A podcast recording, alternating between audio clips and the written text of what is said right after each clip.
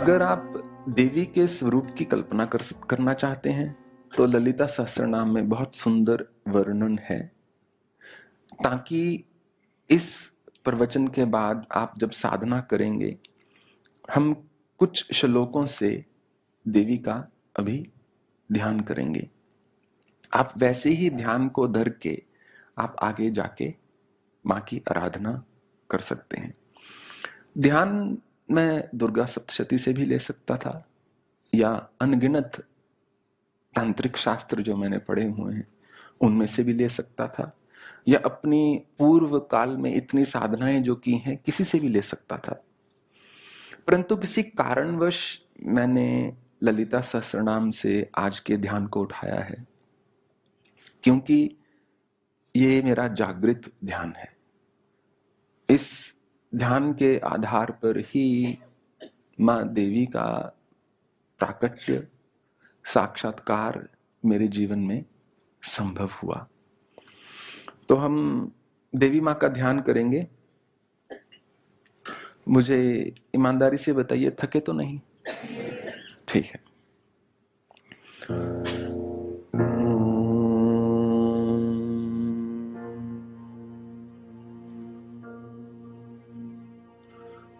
ओम श्री माता श्री महाराज की श्रीमत सिंहासनेश्वरी, चिदग्नि कुंड संभूता, देव कार्य स्मृतता वो माँ जो है, श्री माता है, महाराज्ञी हैं, सिंहासन पर विराजमान है और देवताओं की चित्त की अग्नि से उनका प्राकट्य हुआ है। अर्थात जब मनुष्य सत्कर्म करने का संकल्प लेता है, तब देवी का जो प्राकट्य होता है मनुष्य के जीवन में।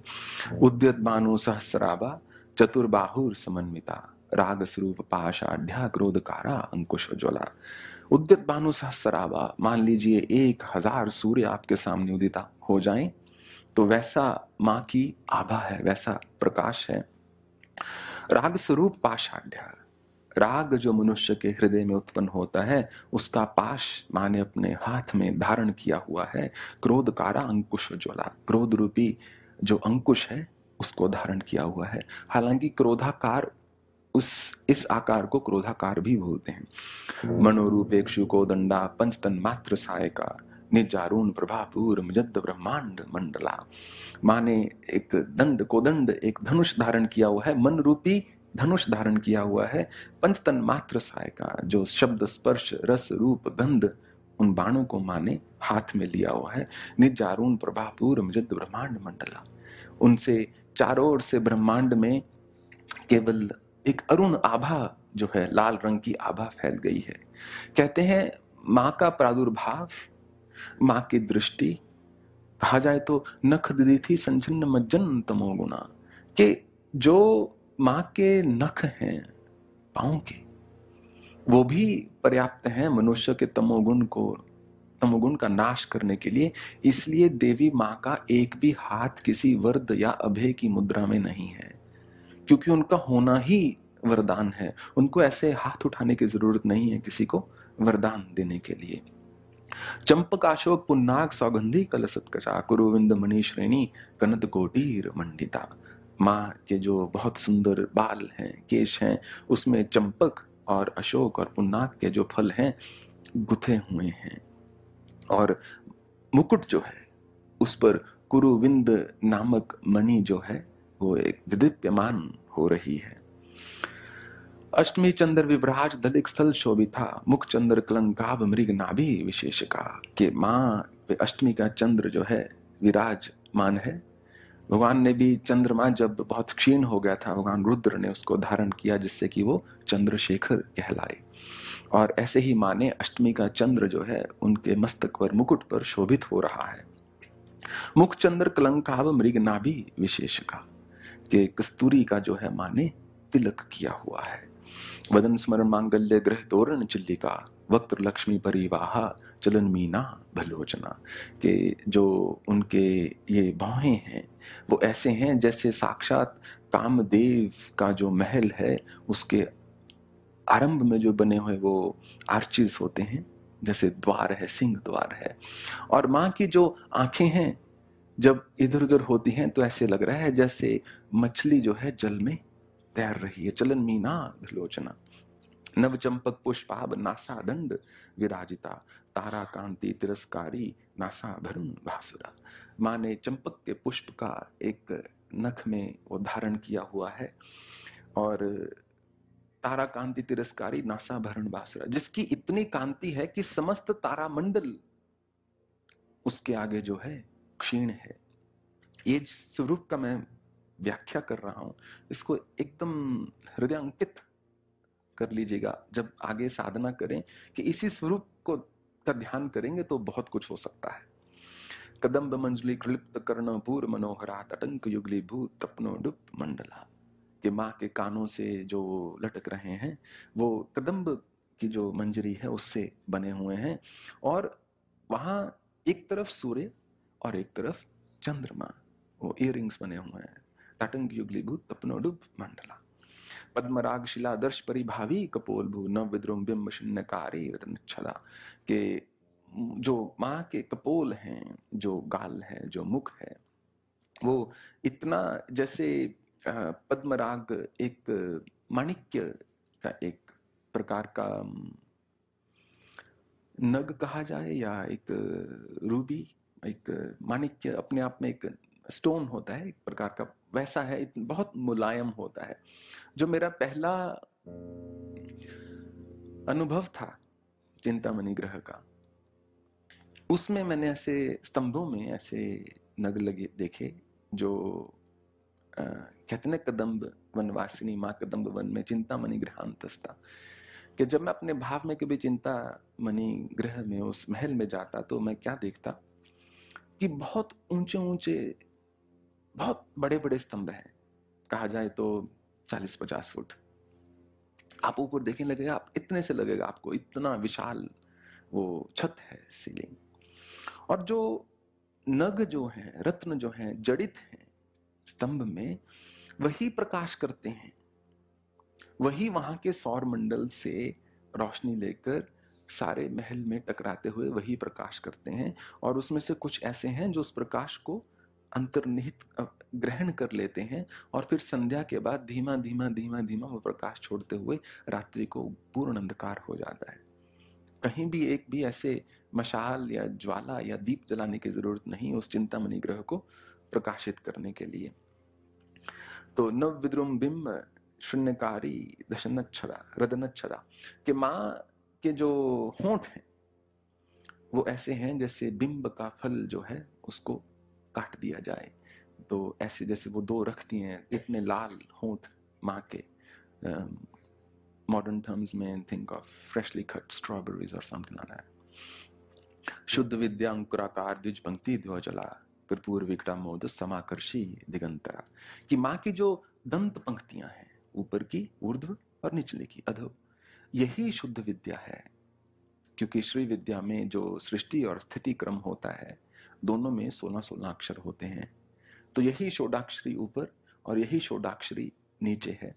और कर्पूर और तांबुल से माँ का मुख जो है, लाल हुआ पड़ा है। निज संलाप माधुर्य विनिर्बचित कच्छपी मंदस्मित प्रभापूर मजद कामेश मानसा। कि माँ के मुख से निकला हुआ हर शब्द माँ, देवी माँ की आवाज़ इतनी मधुर है कि साक्षात माँ सरस्वती की जो वीणा है कच्छपी, वो भी उसके आगे कम सुर वाली प्रतीत होती है। उसका सुर भी उतना सुंदर नहीं है जितना माँ की वाणी सुंदर है। मंदस्मित प्रफुर मजद कामेश मानसा, कि इतना मंद मंद माँ की मुस्कान है, तभी तो साक्षात कामेश भी माँ पर मोहित हो गए। अनाकलित सादृश्य चिबुक श्री विराजिता, कामेश्वद मांगल्य सूत्र शोभित कन्नरा माँ की जो चिबुक, जो ठुड्डी है, उसका सुंदरता का वर्णन ही नहीं किया जा सकता। और उनके गले में साक्षात कामेश का जो मंगल सूत्र जो है, विराजमान है। कनकांगद के यूर कमनीय भुजान्विता रत्न ग्रव्य चिंता कलोल मुक्ता फलान्विता के माँ ने भुजबंद जो हैं, केयूर के बांधे हुए हैं और मुक्तावली जो है, धारण की हुई है, उसमें मोती भी जड़े हुए हैं। कामेश्वर प्रेम रत्न मणि पनस्तनी नाभ्याल बाल रोमाली लता फल कुचद्वयी। के माँ के जो दो स्तन हैं, वो संसार के द्वैत को, द्वैत के सबसे बड़े द्योतक हैं कि वही बुरा या अच्छा ऊँचा या नीचा, ठीक या गलत है। और माँ ने अपने स्त्री तत्व को देखकर कामेश का प्रेम रत्न प्राप्त किया है। कामेश से प्रेम का संबंध स्थापित किया है, जो कि तंत्र की बहुत साधनाओं में प्रयोग किया जाता है। चिंता कलोल मुक्ता फलान्वित, नाभ्यल बाल रोमाल लता फल कुचद्वई और माँ का जो शरीर है, जो कमर है, इतनी कृष सी है वो कि अपने ही स्तनों के भार से माँ हल्का सा झुकी हुई हैं, जिससे कि उनकी, उनका जो उदर है, पेट है, उस पर तीन रेखाएँ बनी हुई हैं। लक्ष्य रोम लता धारता सुमन्य मध्यमा, स्तन बारदलन मध्य पटबंध वलित्रिया जो अभी हमने बताया उसका यही अर्थ था कि तीन रेखाएँ वहाँ से बनी हुई हैं और एक रोम की धार, ऐसे बालों की खलकी सी रेखा भीतर से चली जा रही है। अरुणारूण कौसम, वस्त्र भास्वत कटी तटी रत्न, किंकिन कारम में रत्नादाम भूषिता, कि माँ ने कमरबंद डाला हुआ है। लाल रंग की मनिया उसमें माणिक्य जो हैं, जड़े हुए हैं। कामेश ज्ञात सौभाग्यम, आर्दवरु दयान्विता माणिक्य मुक्ताकार जानू द्वय विराजिता। माँ की जांघें कैसी हैं, वो कोई नहीं जानता। भगवान ने जब ये सहस्रनाम बोला कि वो तो केवल कामेश जानते हैं। कि माँ की जांघें कैसी हैं, उसका ज्ञान तो केवल कामेश को है, कामेश के अतिरिक्त किसी को नहीं है। इंद्र गोप परीक्षिप्त स्मृतूना भजंगी का घूड गुल्फा कूर्म पृष्ठ जश्नु प्रदान्विता के जो माँ के पाँव हैं, उसके ऊपर जो एड़ी है और जो ऊपर का वो जैसे कछुए का वो होता है, इतना वो नरम है, इतना वो मुलायम है। ऐसे माँ के जो सबसे अपने आप में संपूर्ण परफेक्ट जो है, माँ के पाँव बने हुए नक दीदी थी संचन्न मज्जन तमो गुणा। पद्वय प्रभाजाल प्राकृत सरोरुहा।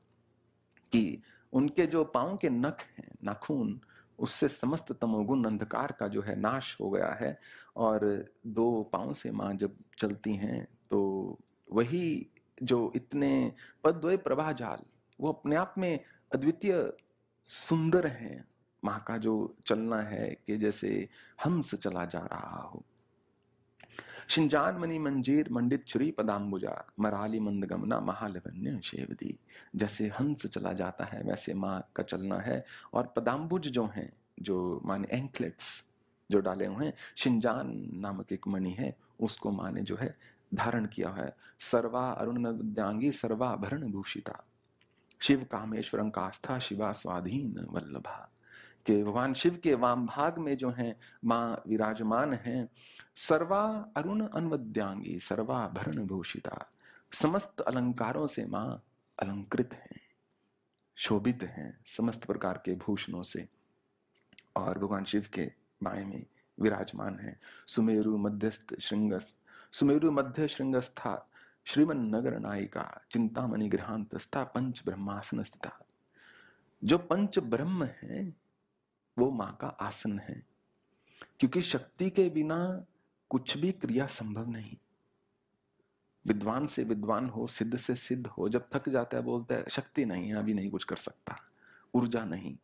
तो पंच ब्रह्म जो हैं, जिसमें कि सदाशिव भी आते हैं, वो माँ का आसन लिए हुए हैं। महापद्मटवी संस्था कदम्ब वनवासिनी सुधा सागर मध्यस्था कामाक्षी कामदायिनी। मात्र माँ की आँखें तक मनुष्य की इच्छा का फल देने वाली हैं, सब प्रकार से इच्छा की पूर्ति करती हैं।